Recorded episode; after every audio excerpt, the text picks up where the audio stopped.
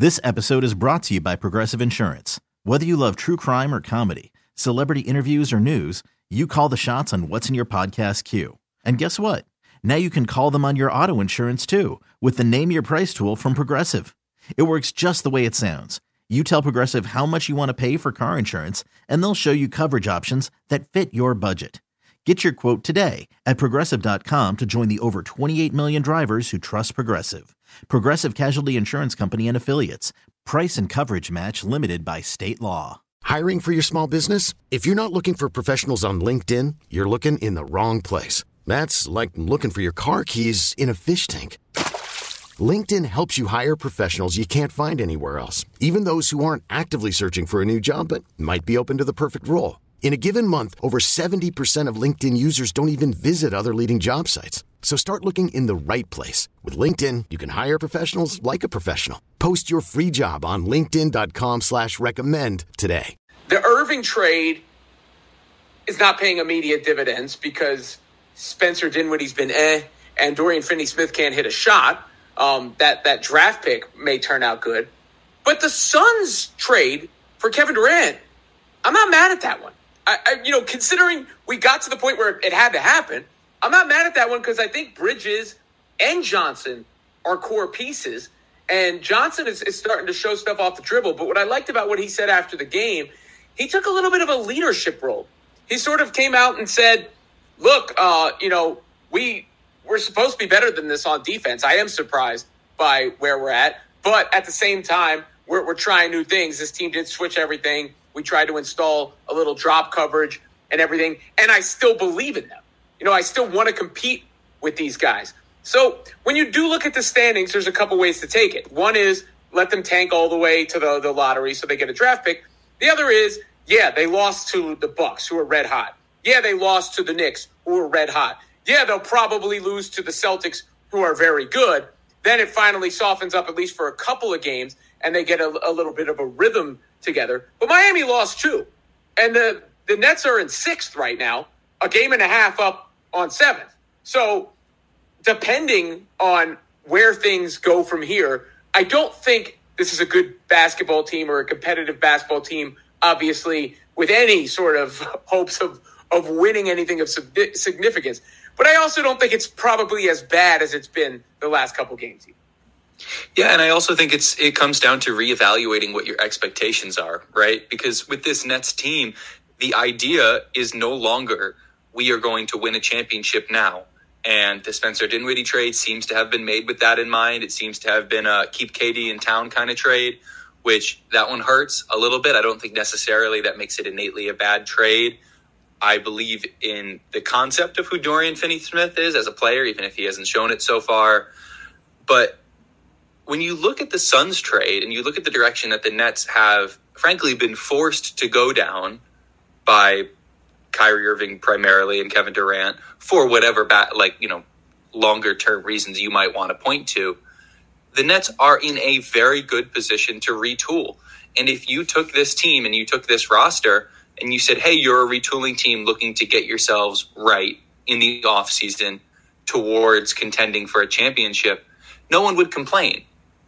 And these losses aren't fun. Losing to the Knicks, getting smoked by the Knicks twice now isn't fun. Get, losing to the Bucks, blowing a lead against the Bucks isn't fun. It's not the type of winning basketball that we had been playing. But that's not who this Nets team is anymore. And if you're watching these games, you shouldn't be watching them for wins. You should be watching them for things to look for in the future. Cam Johnson, thirty-one points against the Knicks. That's he, he's a great basketball player. He can create his own shot. He is not just a, you know, stand and wait to hopefully hit a three-point shot like the Nets have had so many of over the last couple of years. Mikal Bridges, in every game except for one since he's been on the Nets, has scored more than twenty points and has looked great, aside from that one, you know, kind of a stinker.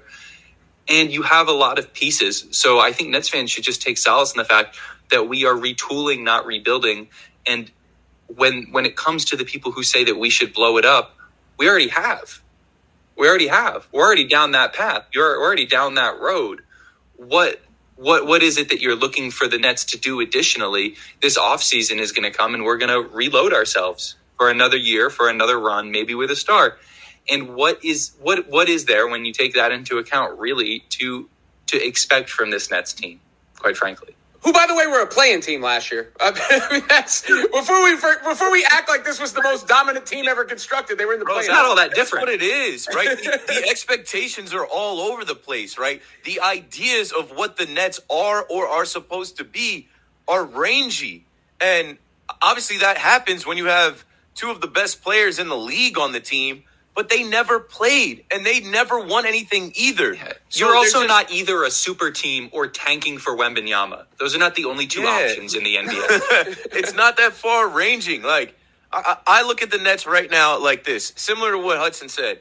Man, whatever happens this year happens. You can be optimistic as much as you want about the future of this season, but this was never the plan. This was no one's plan. This was random, right? If you're going to be mad at somebody, be mad at the guy that pressed the button to make this present random, right? Be mad at uh, A eleven even for saying, uh, I don't care about the Nets organization or the fans.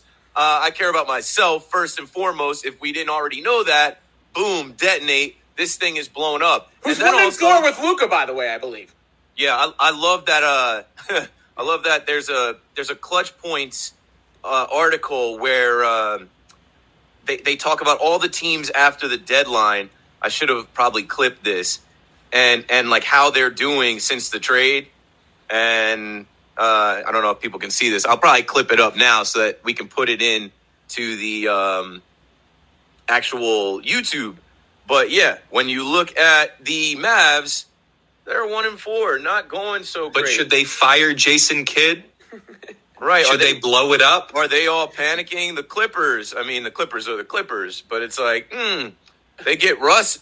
And I think, who was it? Somebody somebody was talking about how Russ is the difference in winning the championship. It's early, but it's getting late early. There's only twenty games left, and uh, you got to figure some stuff out. I mean, speaking of that, Josh Hart doesn't want you to talk about it, but now the Knicks are seven and oh since acquiring him.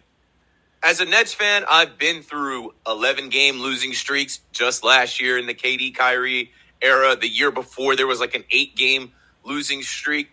They're in one right now, and they're in a rut right now. We're going to find out who wants to be here, who wants to play, whether they want to play for the name on the back of their jersey, their own pride, or they want to play for the front of the jersey. And uh, that's all you can really look at is like who's competing, who's giving effort. And I think a big topic of conversation that came up last night was Jacques Vaughn. So let's start there. I mean, the, the Nets go into the Garden. They get smoked one forty-two to one eighteen. All types of career records, uh, team records, N B A records were getting broken. forty-seven points by the Knicks in the first quarter. That was, I think, the most points scored in the N B A this season. And a lot of people are looking at Jacques Vaughn like, wait, didn't this guy just get an extension? And this is the effort that the players are giving. This is the defense that they're playing. So let's start with Jacques Vaughn. Are you feeling differently right now about the fact that this guy is extended until twenty twenty-six, twenty twenty-seven? Shout out to Nets Kingdom. I've been sourcing a lot of uh, clips from my guy A J's Twitter. He writes, Brooklyn Nets have not won a game since signing Jacques Vaughn to an extension. What are your concerns going forward about Coach J V? I'll start. I look at Jacques Vaughn and this extension as premature. I think he already had, like, the next year. Like, this, it wasn't just this half a season or, like, just finishing this season after Nash. I think they did already, um, you know, give him next year. But then they just added another, like, four years. And I think that was premature. And I also think that it was a wholesome hire, right? The Nets want to repair their image. And Jacques Vaughn is positive, and he's fun, and he smiles, and he's always got this energy about him in the postgame. So the Nets said, yeah, we've got the toxic guys out of here. No more K D and Kyrie. The face of our franchise is Jacques Vaughn. And Nets fans, you can expect to see him till twenty twenty-six, twenty twenty-seven. Your thoughts? Yeah, I don't think this is on Jacques Vaughn. Uh, I really don't, for the most part. I, I, I like Jacques Vaughn. I think you need some stability as a franchise and an organization. Uh, you need somebody to oversee where they're they're at right now and where they're getting to.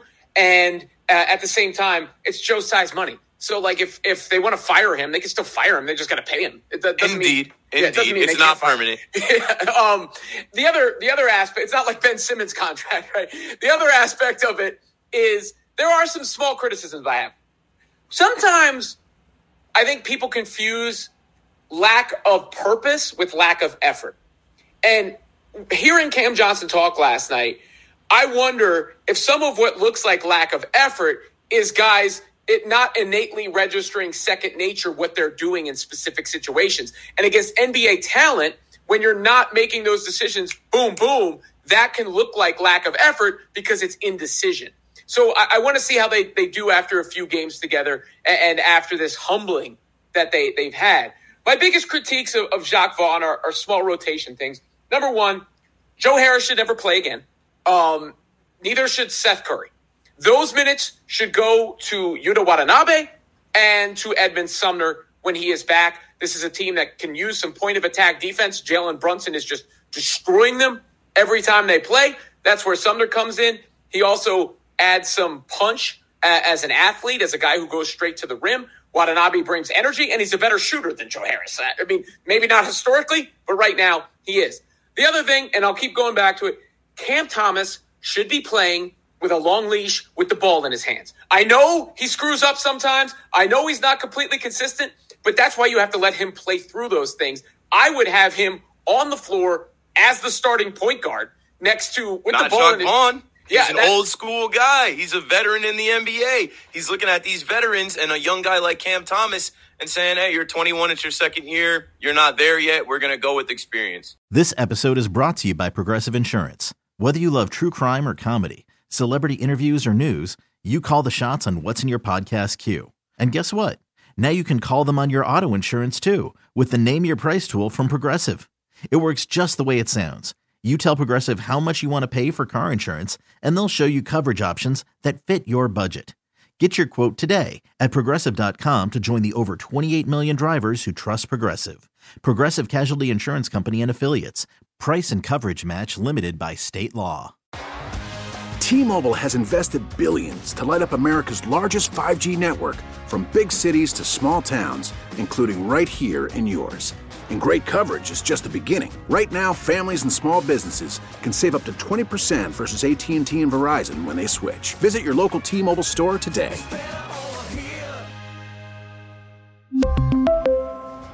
Plan savings with three lines of T-Mobile Essentials versus comparable available plans. Plan features and taxes and fees may vary.